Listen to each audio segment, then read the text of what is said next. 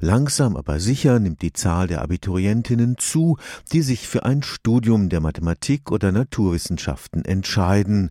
Auch ein Informatikstudium gilt für eine Frau nicht mehr als uncool.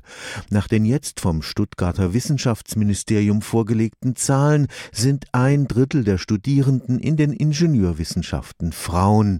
Eine durchaus positive Entwicklung, die man am Karlsruher Institut für Technologie nach Kräften unterstützt unterstützt. Wir wollen den Frauenanteil auch in den Naturwissenschaften und Ingenieurwissenschaften erhöhen.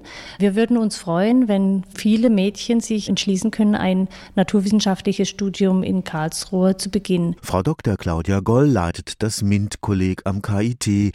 MINT steht für Mathematik, Informatik, Naturwissenschaft, Technik, also die Fächer, in denen händeringend Nachwuchs gesucht wird. Der rasant anwachsende Bedarf kann nur gedeckt werden, wenn auch Frauen ihre Scheu ablegen und sich für einen Ingenieurberuf entscheiden.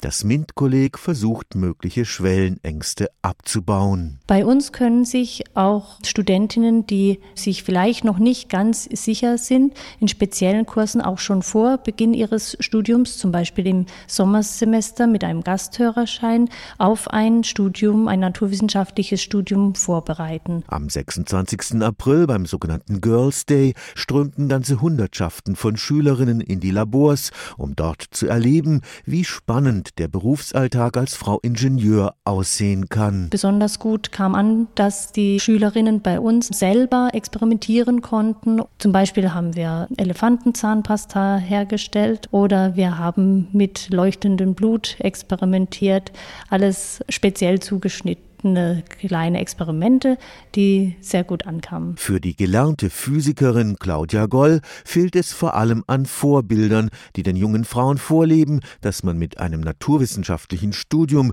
nichts an weiblicher Attraktivität einbüßt. Ich denke, man soll einfach die Mädchen ermuntern, ermutigen, ein naturwissenschaftliches Studium anzustreben. Wir müssen ja auch mal über Deutschland hinausschauen. In anderen europäischen Ländern ist es durchaus gang und gäbe, dass in den Ingenieurwissenschaften der Frauen Frauenanteil bei 50 Prozent liegt. Stefan Fuchs, Karlsruher Institut für Technologie.